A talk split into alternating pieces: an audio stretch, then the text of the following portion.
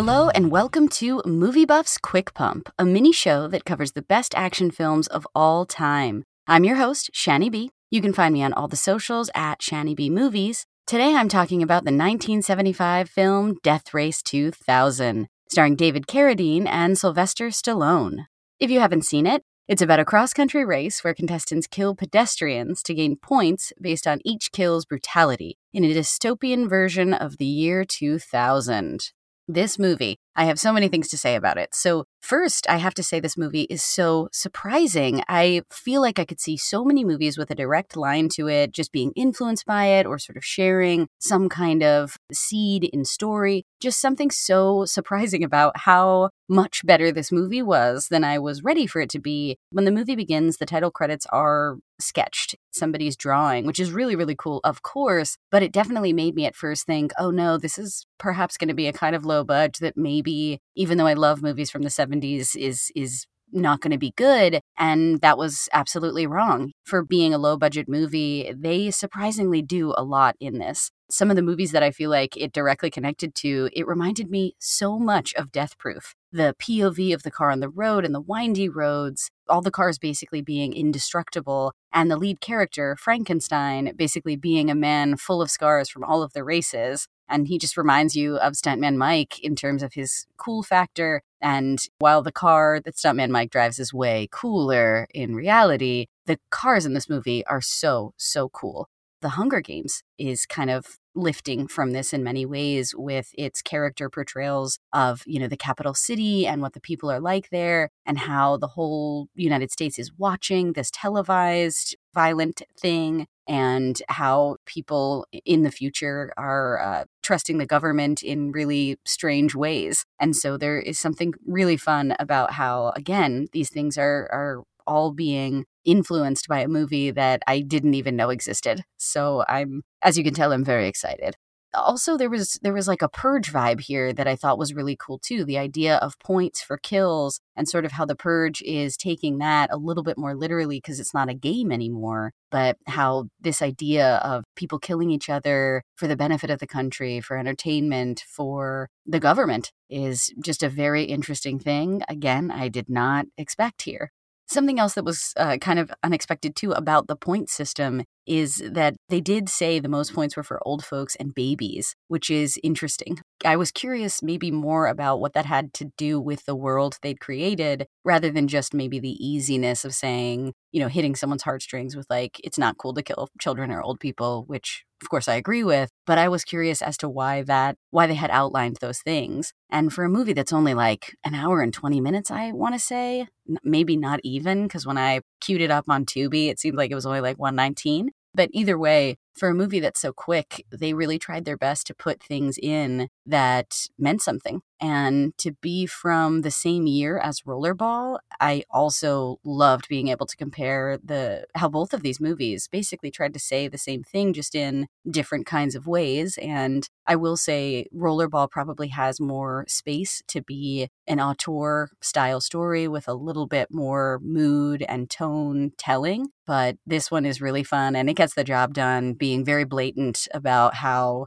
this government is corrupt and we're going to try to take it down and we're going to use the race as a way to do that. We're going to try to create a better future than the dystopian one we are stuck in, which is, of course, a classic kind of storyline the 70s have a lot of psychedelic things in their filmmaking, and that is definitely true here. And the government in this movie is so interesting because when they go to the president's house, the president has like a palace in Peking, so he's not even in the US. And they show it in this weird way where they're coming up a stairwell as if he exists on high, like he is a godlike figure. And there is a bishop who starts the race there's just a lot of really, really trippy stuff in this that, like I mentioned in Rollerball, is a little bit more subtle. Here is very heavy handed and it it's still really entertaining. And it feels really daring or something. Like these guys could have just souped up these cars and messed around and crushed a bunch of heads and stabbed a bunch of people for fun, but they were interested in making sure there was some kind of other story because the B storyline of this film involves what appear to be kind of like union style workers, factory workers, kind of labor people. And those folks are trying to intercept the race. So they're trying to tell these stories of duality in here too, even though we don't really get a lot of content in those spaces. It really makes me want to watch the reboot. And I wonder if they're going to be, if they're able to do anything more with it.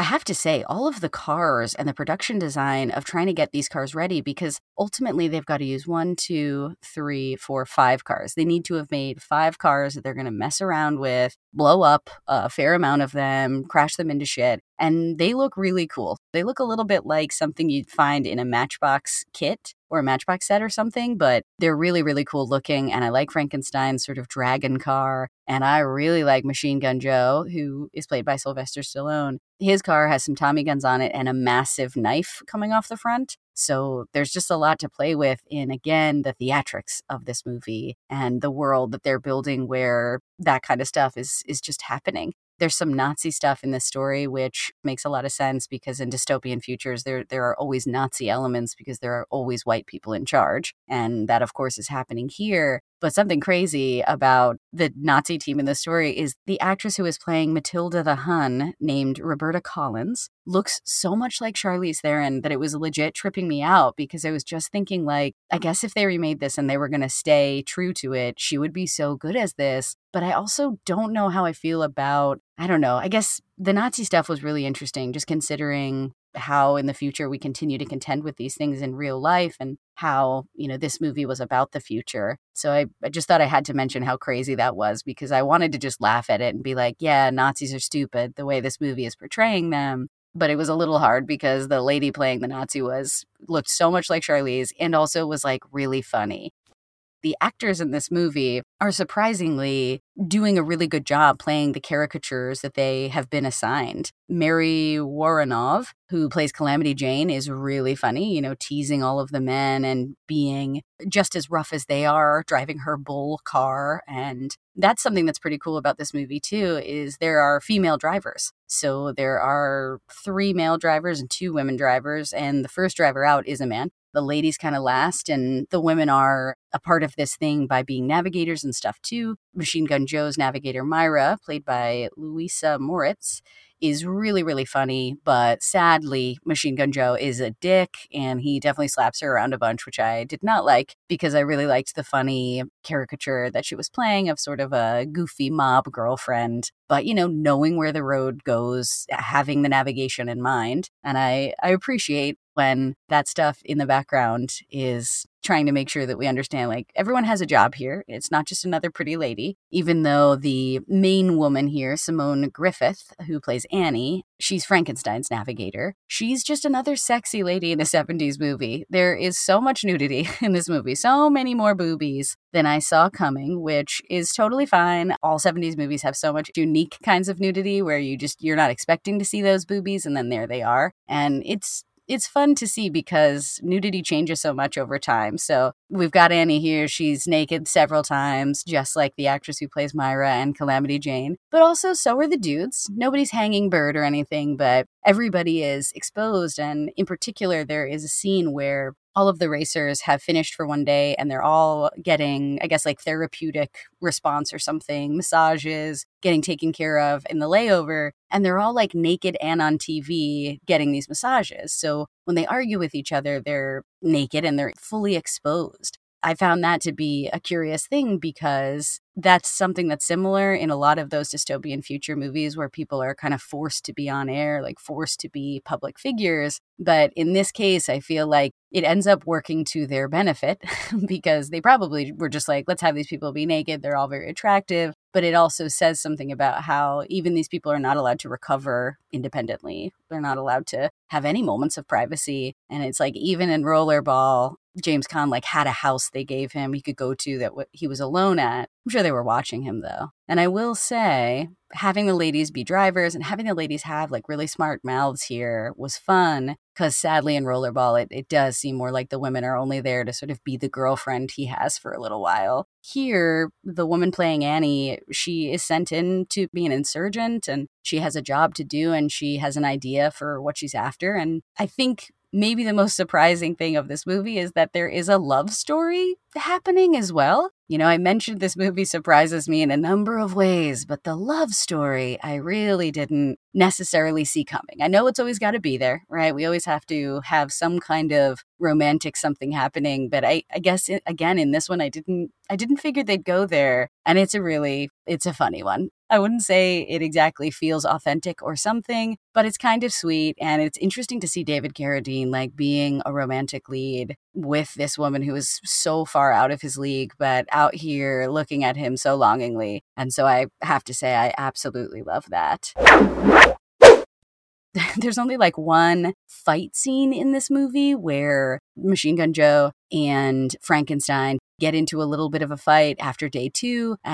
It's just such a disjointed fight scene. You wouldn't expect it to have been something that Sly would do. And I think he definitely improves by the time he gets to Rocky because this is before Rocky. So it's before he is basically going to turn a massive career. And I love it. I love that this is here and that they try to do all of this action oriented stuff on whatever budget they must have been working with because there's only a few of them in all the rooms. And I'm not sure if that's supposed to mean anything other than they don't have the budget for extras, but it means something to me because I love watching a movie and making up things it means. So let's talk about some of the other performances. I have mentioned that David Carradine is playing Frankenstein, and he's wearing an amazing gimp suit that reminds me so much of the gimp suit in Pulp Fiction, another Quentin Tarantino movie. And I have to believe in my heart of hearts that Quentin Tarantino loves this movie. I, I have to believe it. I know he's seen it. I know he is influenced by it in some way or another because I think I'll be regardless but he's got a fan club. There are these like ladies coming up to him being like i i know you're afraid to fall in love and that you're looking for love and i just want you to know that i love you and and then the woman sort of stands in the way the next day and he runs her over for the points and i guess knowing her and loving her perhaps gives more points but i just remember feeling very cheesed out by that moment and thinking what is this dynamic character they are creating apparently he's raised by the government in order to be this killer driver. I don't really know what that means uh, because I think it's more of a metaphor here. Like in the the lore or whatever in the background information when I was researching, he's supposedly wrongfully convicted of something, but maybe that is from the reboot. Like I said, I got to see the reboot. I want I always want to go original first when I'm catching something I haven't seen before. And I am curious to see if you know what the differences are and what they might mean he's struggling to be the national hero he is for killing every for killing people so well in this race and he is literally hiding a hand grenade under his leather glove. He he's mostly in the gimp suit the entire movie so that he can cover up all the scars he supposedly has. But of course, Annie exposes that this is just a way for him to keep something personal and private to himself. But under there, there is a fake hand, and embedded into it is a grenade, and he's been waiting to get access to the president so he can shake his hand and blow him up. So even Frankenstein, who is supposed to be the staple of this new government, is against it. And that's exactly like how James Caan is kind of feeling in Rollerball. So there's definitely something to how that's I think every generation there is some kind of personality that probably feels that burden, feels like they're not allowed to be authentic. And I love that it is also intertwined into this storyline.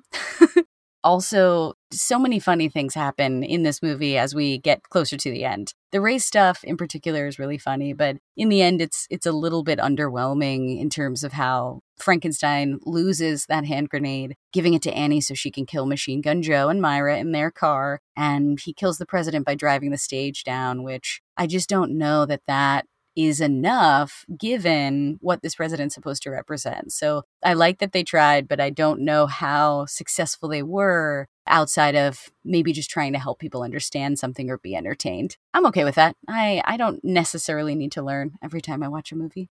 Curiously, we really don't even ever get to see the president for more than the two scenes he's involved in in the very beginning of the movie and the very end. So I would have liked to have more information about this world for sure. Maybe that's something I'll be able to see in the reboot.